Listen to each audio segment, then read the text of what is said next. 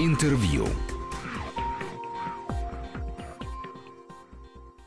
В студии Григорий Заславский. Добрый день. И, естественно, два раза в год мы говорим о торгах, русских торгах, лондонских и, может быть, не только лондонских, если успеем. И я рад приветствовать в этой студии замечательного арт-критика и специалиста по всему, что касается старого искусства, это Дмитрий Буткевич. Дмитрий Олегович, добрый день. Добрый день. Ну что, э, что-то хорошее есть в этих торгах, вообще радующее глаз, слух? Я потому что, побывав на балете Нуреев, э, если с чем уж точно не согласился, так это с тем, как изображен аукцион. Понятно, что после смерти Нуреева прошла целая эпоха, и сегодняшние аукционы выглядят абсолютно не так, как это было раньше. Ну, это очень интересно. Я пока Нуреева, Нуреева или Нуреева, Нуреева. Нуреев называется. Не, балет, да. Хорошо. Я Нуреева пока не видел, но читал о том, что там есть аукционист. Меня это удивило. Не выглядит ли это, кстати, вставным зубом? Интересно. Нет, нет, это, это как раз э, такой вход в биографию. Угу. И это действительно в жизни Нуреева, или Нуриева, как у нас его называли все-таки, конечно же, в, я бы сказал, посмертной жизни Нуреева э, такой очень важный эпизод, потому что он был человеком, который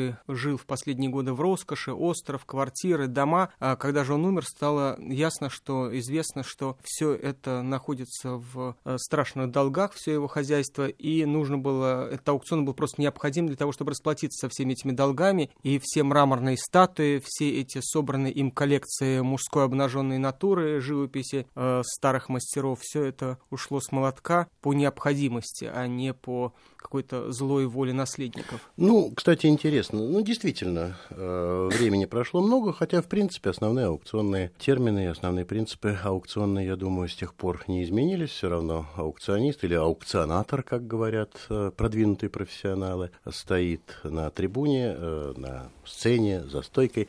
От него, кстати сказать, зависит очень многое, потому что я считаю, что на самом деле более 50% зависит от аукциониста, насколько он сумеет раскрутить зал, насколько он чувствует зал, насколько он является психологом. Поэтому, собственно говоря, профессия аукциониста, вот не знаю, знают ли это наши радиослушатели, является высшей в иерархии аукционных домов, вот не президент аукционного дома, а наиболее престижная должность, а именно аукционисты. Люди растут до этого долго. Ну и, последнее, что скажу про аукциониста, что есть такое понятие а, белые перчатки. Это а, когда аукционист продает все 100% аукциона, ему выдают белые перчатки, и у каждого из крупнейших моих э, знакомых аукционистов по максимум две пары белых перчаток есть. То есть это, в общем, высшая такая ступень аукционного мастерства. Но это мы сделали небольшое отступление. Давайте вернемся к русским торгам, собственно говоря, к теме нашего сегодняшнего разговора. Действительно, как вы и сказали, э, Григорий Анатольевич, э, дважды в год Лондон превращается в столицу русского арт-бизнеса. Туда съезжаются все представители русского сегмента художественного рынка. Э, как мы всегда раньше говорили, русскоязычные коллекционеры, арт-дилеры со всех концов света, из России, естественно, Украина, Латвия, сейчас на вскидку подумаю, Венгрия, США, Израиль, Германия, Великобритания, Франция, ну, там, где живут э, наши бывшие соотечественники, это довольно большой такой сегмент. Арт-рынка, их э, собиралось несколько тысяч человек в лучшие годы, которые принято некрасиво называть жирными годами. Сейчас, конечно, не та ситуация вообще на мировом арт рынке, хотя, надо сказать, что на мировом арт-рынке как раз все нормально. Ну да, потому что когда вот... я смотрю вот э, на китайские торги, которые, конечно же, э, совсем не такие скромные, и на их фоне э, вот вся эта каждый раз возникающая вакханалия вокруг русских торгов просто меркнет и тускнеет. Да, совершенно верно. Там и цены совершенно иные, угу. различающиеся не на порядок, а на 10 порядков даже. У нас же до сих пор там крупнейшие результаты, если мы достигаем нескольких миллионов долларов а за продажу конкретного лота, это считается у нас рекордом. Ну, действительно так, что делать? У нас такой региональный, локальный а, рынок, а, интерес, вызывающий в основном у российских покупателей. Это происходит в конце весны, начале лета и вот э, в конце осени. Но время это хорошее. Произошло. То есть да. я бы сказал, что там, это не июль, когда э, нужно да. каким-то образом людей собирать из разных мест. Да-да-да, совершенно верно. Как бы так к окончанию двух э, сезонов, поскольку аукционный бизнес очень четко так делится на два сезона. Летом время выморочное, как мы говорим, время каникулярное, никто с, в июле и августе практически не торгует. Вот как раз перед этими каникулами, в конце весны, начале лета бывают русские торги, и вот сейчас... Э, Когда еще люди не все потратили на летний отдых. Не все потратили на летний отдых, не все потратили на новогодние подарки, можно так немного... Так Или как раз немного так цинично оценить русский рынок как рынок новогодних подарков, но это, конечно, шутка, это не так. Поскольку к этому готовится, обычно торги на самом деле где-то готовятся около, наверное, около двух лет. Один аукцион, вот так серьезный аукцион готовится. Итак, что сейчас показывает наш а, российский арт-рынок? Вообще, надо сказать, наверное, о том, что международный арт-рынок сейчас явно на подъеме. И по общим результатам, и по конкретным каким-то рекордам. Ну, у всех на слуху, на глазах а, рекорд Леонардо да Винчи, спаситель а вообще, мира. Это, это настоящая картина или нет? Потому что ну, как-то то, что связано с покупками каких-то знаменитых иностранцев, э, здесь мы знаем, что были истории, когда даже проданные через известный аукцион аукционные дома картины в итоге оказывались не совсем настоящими или совсем не настоящими. Ну да, эти результаты э, такого рода, вот как бы результаты, скандальные результаты были, причем они э, были даже связаны, между прочим, с российскими отдельными вещами да, да. на нашей с вами памяти 10 с небольшим летней давности. Я имею в виду покупку Виктором Виксельбергом картины Бориса Кустодиева, лежащей Венера, которая потом оказалась не Кустодиевым, не Венерой, ну и так далее. И через суд он все-таки деньги себе вернул вернул. Вернул? Да, вернул, вернул деньги, об этом как так То, что, что он подавал в суд, я помню. Чем он закончилось... Суд, не... суд длился чуть ли не 4 или 5 лет, да, по-моему. Да, да. Эта история относится, если не ошибаюсь, к 2005 году, ну, примерно угу. вот так вот. А история его покупки, вот. И в результате все-таки деньги присудили ему там, его правоту Международный суд в Лондоне, и деньги он себе вернул. Уж не знаю, в каком объеме, об этом нигде не говорится. То есть он требовал сумму и еще, естественно, ну, естественно. за моральный ущерб еще какой-то сверху, плюс деньги совершенно другие, поскольку в 2005 году тогда а фонд был в более серьезном, скажем так, положении. Ну, не знаю. Короче, это дело Виктора Виксельберга, дело, по крайней мере, он выиграл. Уж не знаю, покупает ли он теперь в этом аукционном доме. А действительно, бывают моменты, когда оспаривают решение аукционных домов. А он, конечно, дает гарантии, и покупка в международном, международно признанном аукционном доме – это некая гарантия подлинности, но, с другой стороны, все равно все люди. А знаете, как они пишут в своих аукционных каталогах, что претензии предъявляются в течение определенного количества лет, поскольку по истечении, ну, там у каждого аукционного дома по-разному, по истечении, ну, например, там 5 или 10 лет развитие техники, в первую очередь техники, во вторую очередь, может быть, какие-то м, искусствоведческой науки, если так можно высокопарно выразиться, идет вперед, и поэтому возникают какие-то новые детали, исследовательские и в, с точки зрения искусствознания, с точки зрения э, технологий, которые позволяют по-другому интерпретировать или атрибутировать картину, поэтому по истечении определенного количества Понятно. времени претензии угу. уже не принимаются. Но, возвращаясь к Леонардо да Винчи, я не специалист, Григорий Анатольевич и не возьму на себя э, труд оценивать э, аутентичность этого произведения. Нет, просто мы сейчас вот как раз беседуем неподалеку от э, бывшего Суворовского бульвара, где находится известная квартира Ильи Белютина, куда в разные годы водили многих известных людей, чтобы показать Леонардо да Винчи, Тициана и многих других. И все, кто интересовался этой коллекцией, знают, что ни одной экспертизы, ни одной из этих картин никогда не проводилось. И как только речь доходила до экспертизы, сразу же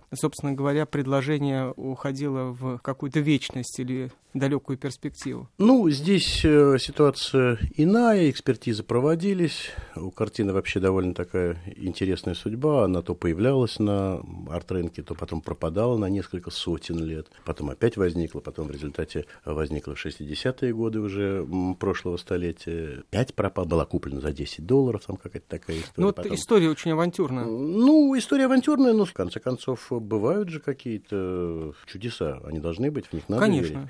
А в результате, что я хочу сказать, что картина участвовала в международных выставках, в том числе, если не ошибаюсь, в Лувре, значит, она признана мировым сообществом. Вот буквально на днях, несколько дней назад, э, Марина Девовна Лошак проводила такую встречу с э, друзьями Пушкинского музея, где рассказывала о планах э, Пушкинского музея на ближайший год. Одна из коллекций, которая будет выставляться... Частная? Частная коллекция, да, известного... А выставляться будет в основном музее? В основном музее будет выставляться. Это уже да, становится традицией. Да, это действительно традиция. Это такой э, известная и популярная семья израильско-американских собирателей, которая собирает всего лишь последние 15 лет, и за это время, причем специализируется на Рембранте и э, работах его времени. И за это время умудрилась собрать 10, найти подлинных Рембрантов и одного настоящего Вермеера. И, э, даст бог, все они к нам приедут в следующем году Пушкинский музей. Коллекция совершенно уникальная. То есть человек целенаправленно в Пушкинском собирал... музее, кстати говоря, есть специалисты по этим художникам, да, поэтому будет возможность верно. Дополнительно их атрибутировать. Действительно, дополнительно атрибутировать. Они, насколько я понимаю, уже отсмотрели эту коллекцию, и что-то даже из нее не берут, поскольку их мнение совпадает с мнениями западных собирателей. Но специально вот Марина Лошак говорила о том, что если с Рембрандтами возникают некоторые вопросы у специалистов, поскольку Рембрандт то признается, собственно, Рембрандтом, то признается школой Рембрандта, и вот это угу. вот э, перетекание происходит постоянно на наших глазах. То Вермеер абсолютно approved, то, что называется, одобрен, поскольку участвовал в, музей, в одной из музейных выставок. Вот такая вот позиция. Раз участвовала картина в музейных выставках, значит, музейные специалисты Лувра или в данном случае, э, не помню точно, э, кого именно, где именно выставлялся этот Вермеер, они одобрили эту картину, значит, она признана мировым сообществом. Мы снова возвращаемся к спасителю мира Леонардо да Винчи. Он участвовал в международных выставках. А специалисты, насколько я знаю, разделились даже не напополам. Там э, процентное соотношение, ну, я не знаю, 8 80% э, специалистов выступает за то, что это рука Леонардо, 20% говорит о том, что это не Леонардо. И у тех, у других есть какие-то аргументы, тем не менее... Диссертабельная тема. Да, наверное, тут можно об этом писать. Знаете, там пишут о том, что у него в руке э, шар стеклянный, и вот э, в этом шаре отражение не соответствует тому, каким отражение должно быть, если Леонардо смотрит, как известно, он смотрел по-другому немножко, он э, был леворуким, левшой, и э, писал, соответственно, левой рукой. Ну, не знаю я. А, не буду вдаваться, повторюсь, в подробности. Если специалисты мирового уровня ломают копья, наверное, нам стоит просто на это смотреть со стороны. Короче, картина куплена, рекорд поставлен, 450 миллионов э, долларов составляет ныне рекорд э, продажи. Причем это абсолютный рекорд во всех, знаете, как э, говорят боксеры, во всех категориях. Весовых. Весовых категориях, поскольку и это крупнейшая аукционная цена, это вообще крупнейшая цена в рамках частных, например, сделок. Она побила все вот эти вот всевозможные рекорды. И, как недавно выяснилось, это саудовский принц, называют его имя. Он ранее не появлялся на, в арт-мире, поэтому его имя ничего не говорит э, крупным ну, да, там, там же много принцев, как мы знаем. Да, принцев там в Саудовской Аравии очень много, действительно, да и вообще на Аравийском полуострове. Это один из них. Ранее он не был замечен в любви к произведениям искусства. Ну, вот э, решил поучаствовать в этой аукционной гонке. В рамках аукциона мне вот всегда интересно, я всегда заостряю внимание собеседников на том, что как минимум два человека в этом участвуют. Ну, то есть сначала несколько человек торгуются, mm-hmm. но потом в конце, вот когда вот идут, идет это повышение, а там повышение шло, это тоже, кстати, один из мировых рекордов, повышение шло, если не ошибаюсь, на 50 миллионов, шаг аукционный составлял. То есть удар, ну, то есть это... говоря, удар молотка, он отмечал 50-миллионный рубеж. Это ну, громадная сумма, правда? Ну да, это, это больше, это больше объема... чем 10%. Да, и это больше объема всего российского аукционного рынка годового. Ну, это так, к слову. Ну, не только российского. Наверное, индийского тоже, я думаю. Китайского нет. Китайский рынок гораздо выше. Так вот, э, кто-то там участвовал в этих торгах вместе с этим саудовским принцем. Возможно, катарская шейха Аль-Маяса, которая делала крупнейшие покупки последнего времени. Возможно, ее брат, катарский шейх, который э, приобрел за 350 миллионов чуть несколькими годами ранее картину Гогена «Когда свадьба». Это была крупнейшая продажа вот до сих пор, до последнего времени. Ну, теперь 450 у нас. Такая сумма. Э, картина, видимо, поедет в Лувр Абу-Даби, скорее всего. Это почти уже как бы является общим местом таким. Так что люди ее увидят так же, как и мы будем наблюдать вот коллекцию, скажем, э, Рембрандтов и Вермеера у себя в Москве э, в следующем году. Вот со следующего года, наверное, в Лувре Абу-Даби будет выставлен этот самый Леонардо.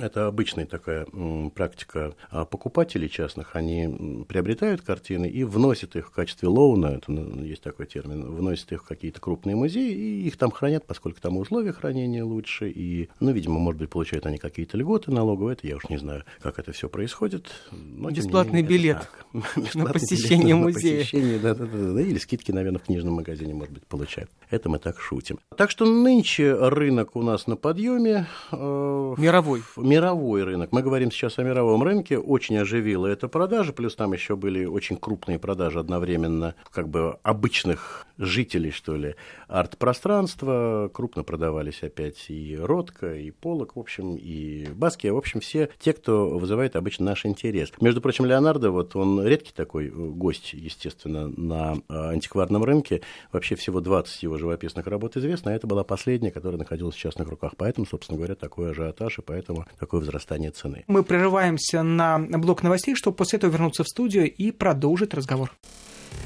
Интервью.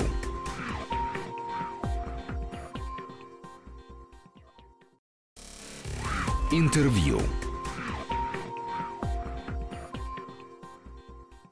Я рад приветствовать в этой студии замечательного арт-критика и специалиста по всему, что касается старого искусства это Дмитрий Буткевич. Дмитрий Олегович. И что в итоге про русские торги? В итоге э, русский рынок действительно э, был вдохновлен. Конкретные результаты таковы. Аукционный дом Сотбис наторговал примерно на 17 миллионов фунтов, аукционный дом Кристис на 14 миллионов фунтов, аукционный дом МакДугалс, третий оператор этого рынка, около 10 миллионов получил. Какой хороший, нет, какой сильный все-таки старт. Ведь да, когда люди совсем недавно вышли на этот рынок и занимают уже третью А позицию. мы сейчас к этому вернемся. И, наконец, последний, четвертый оператор оператор этого рынка, аукционный дом Боннамс, традиционный угу. участник, один из старейших э, мировых аукционных домов. И, ну, можно, наверное, сказать, я думаю, они на меня не обидятся, самый слабый участник этого рынка. Они торговали примерно 600 тысяч, если не ошибаюсь. Фунтов, но это у них традиционно. Они, собственно говоря, для них русский рынок не является ведущим, они чем только не торгуют. А вот, а для российского рынка вот эти вот результаты 17 миллионов, 14 миллионов, повторюсь, мы говорим о фунтах, 10 миллионов. Это очень серьезные результаты, которые мы, в общем, у себя не достигаем вот на нашем внутреннем рынке, открытом, закрытом. Он у нас такой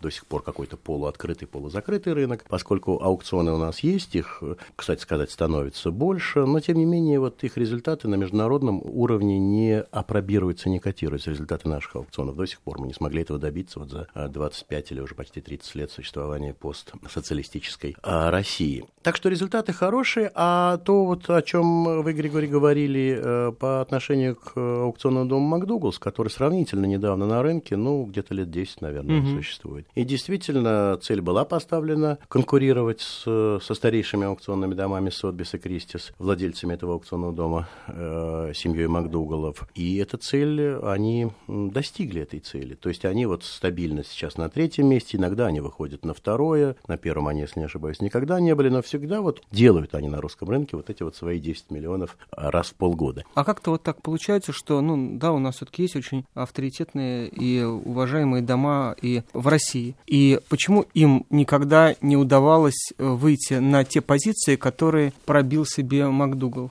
Ну, если говорить о феномене аукционного дома МакДугала, о чем мы говорим? О феномене, я как бы не, ну, небольшое отступление сделаю здесь, что действительно, вот, ну, примерно 10 лет назад, просто на пустом практически месте, а семья Вильяма и Екатерины МакДугал, э, Катя русская, Вильям шотландец, решила, что они были коллекционерами, они собирали парижскую школу, так называемую, они собирали какую-то небольшую часть современного э, российского искусства, они решили, что они уже накопили достаточно достаточно информации, достаточно связей в этом мире, что они могут составить конкуренцию западным аукционным домам. Вильям юрист, и он как бы подготовил все вот эту вот э, необходимую структуру функционирования в рамках британского законодательства, а это очень важно, поскольку, естественно, ни один человек со стороны этого сделать не может. В данном случае это бизнес семейный, он был не наемным юристом, поэтому он делал то, что называется, для себя, с любовью все это делал.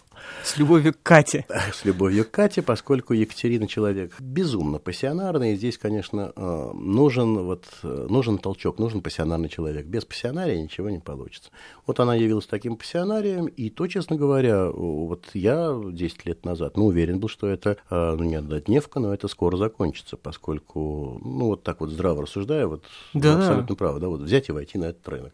Вот здесь существует два таких мировых гиганта, чудовищных гигант огромных, я имею в виду чудовищных по размеру, с мировой сетью. Да, с, монстры, да. Да, с многомиллиардными оборотами, и вот ты своим маленьким аукционным домом в этот маленький русский аукционный рынок вторгаешь, ну, конечно, тебя сожрут, перемелют и выбросят. Поэтому никто из наших, а были попытки у российских аукционных домов а, работать, в том числе на британском рынке. Какое-то время поработали и обратно а, вернулись в Россию, поскольку в рамках их законодательства очень тяжело работать. Оно специфично, и рядом с тобой гиганты.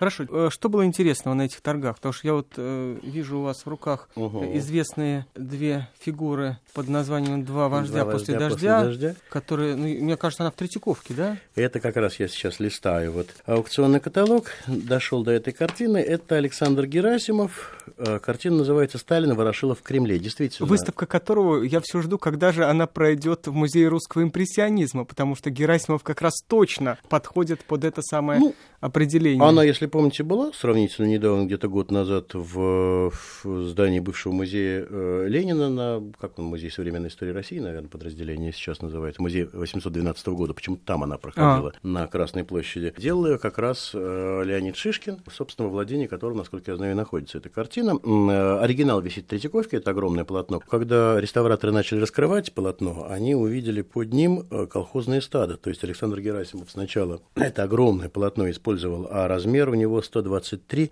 на 187 сантиметров. Полотно действительно огромное. Так вот, он сначала написал колхозное стадо, потом, видимо, из-за нехватки холста, уж не знаю почему, это мы так Вроде шутим, бы был да, вроде вполне был состоятельный, да. Да, да, да. Был президентом Академии художеств, уж не знаю, в это время или попозже. А сверху написал, а может быть, как бы это такой крик души, что ли, был. Хотелось вот еще раз написать двух вождей после дождя, и он взял и по памяти написал Сталин и Ворошилова идущих. Короче, реставраторы раскрыли половину полотна, нижняя часть – это колхозное стадо, верхняя часть – головы Сталина и Ворошилова.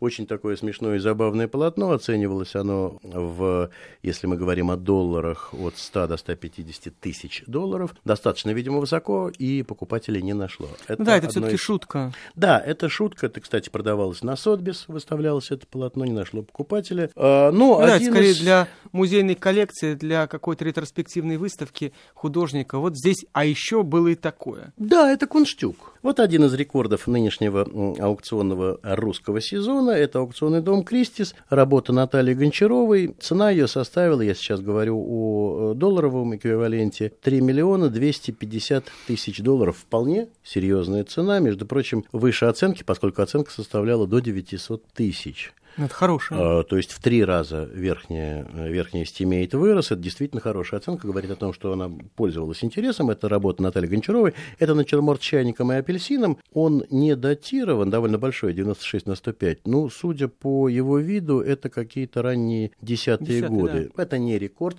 Рекордов у нас в этот раз никаких не было. Но это хороший очень результат. Для российского рынка вполне достойный результат. А современное искусство российское, ну, я имею в виду современное, начиная там с 70-х годов, ну, вообще да. не бывает? Нет, почему же? Э, не просто бывает. Сейчас они, кстати сказать, все аукционные дома, и это отмечается, уделили особое внимание именно вот современному искусству. Мы, когда говорим о современном искусстве, это всегда вот разница британских терминов. У них contemporary art – это современное 45, искусство. Да. да. Это искусство, которое делают с художниками, которые родились после 45 -го года. Вот оно так, на самом угу. деле, определяется. Для нас современное искусство – это искусство вот как бы нашего времени, вот нашего десятилетия, условно говоря, вот 20-х, ну, как мы сейчас живем в 20-х годах, 10-х годов или нулевых годов, да, угу. 21 века, или там последнего десятилетия 20 века. Оно пользуется интересом у них, и все аукционные дома включали довольно, ну, треть, наверное, работ, она относилась именно к этому периоду. Причем аукционный дом Сотбис даже специально, помимо того, что включил основной каталог искусства современное, еще и провел отдельный аукцион с названием The Soviet Art, так назывались эти торги. Это было искусство ну, России и союзных республик, э, относящееся к Советскому Союзу. Кстати сказать, аукцион не пошел, то, что называется, то есть спросом не пользовался. Тем не менее, ну вот, например, скажем, одна из работ, это Валерий Кошляков. Продан он за 16 тысяч долларов, в рамках оценки 10-15 оценивалась работа. Для Кошлякова это не рекорд, он продавался и за 100 с чем-то, но тем не менее, вот работа его продана. Это тот один из немногих наших мастеров, который стабильно продается на Западе, Кошляков, который включается в аукционные рейтинги. Вот очень интересная работа. Это работа Николая Фешина, портрет Надежды Сапожниковой, его музы, его возлюбленной художницы Сапожниковой 1908 года. А, оценивалась предварительно эта работа в полтора-два миллиона долларов, ушла за 3 миллиона 600 тысяч. Это один из высших результатов аукционной Ну, наверное, недели. можно назвать это рекордом, имея в виду, что все-таки Фешин фактически равен Гончаровой здесь. Ну, в какой-то степени это рекорд, но это не рекорд для Фешина, поскольку рекорд для Фешина представляет 8 миллионов долларов. Поэтому это как бы вдвое меньше, тем не менее, эта работа очень хорошая. И здесь вот любопытный такой момент. Эту работу привозили в Москву, я имею в виду Фешина,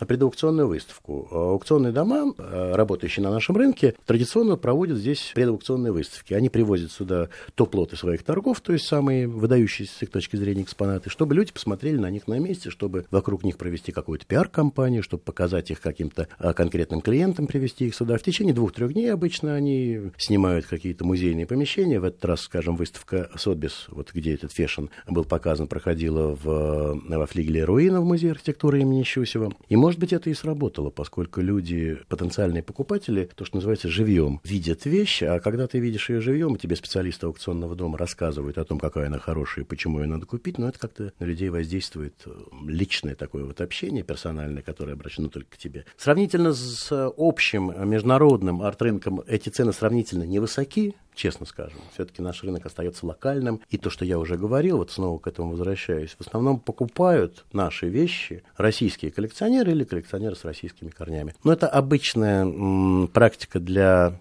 развивающегося национального рынка, а наш рынок до сих пор пребывает в категории развивающегося. Ну да, те художники русские, которые, естественно, известны, то их нету в наших коллекциях. Ну, условно говоря, там Хайм Сутин на русские торги не выйдет. То есть, да, если, бы, если бы, например, конечно. бы, да, художники там Кандинский и Сутин, Архипенко, они бы выходили бы на наши торги, тогда бы, возможно, было бы интересно и иностранным. Ну, дальше можно продолжить ну, этот конечно, список да. Шагалом. Да, да, да, да, да. Здесь... В конце концов, да хоть Маркусом Ротко, который все-таки первые семь лет своей жизни прожил под Даугавпилсом под Двинском. В империи. Да, в империи. Поэтому на, на этом основании мы его очень любим зачислять в когорту русских художников, хотя, конечно, Ротко никакой не русский художник. Ну тогда что можно... Да, у нас все время уже подходит к концу. Что можно сказать в конце? Скажем так, это вот эйфория вот этого ноября, э, конца года, которая возникла от этих вот супер продаж на мировом рынке последних, она сейчас немного пройдет, как бы все успокоится, и в конце весны, в начале лета следующего года мы увидим как бы реальные результаты, к которым сейчас пришел рынок. Я надеюсь, что они будут э, достойными, хорошими, и эти последние продажи возбудят желание в продавцах продавать, а в покупателях покупать. Спасибо большое, Дмитрий. Я напомню, что Дмитрий Дмитрием Буткевичем, замечательным и, может быть, самым известным и авторитетным у нас антикварным критиком, арт-критиком, мы беседовали об итогах традиционных русских лондонских торгов. Спасибо большое. Спасибо.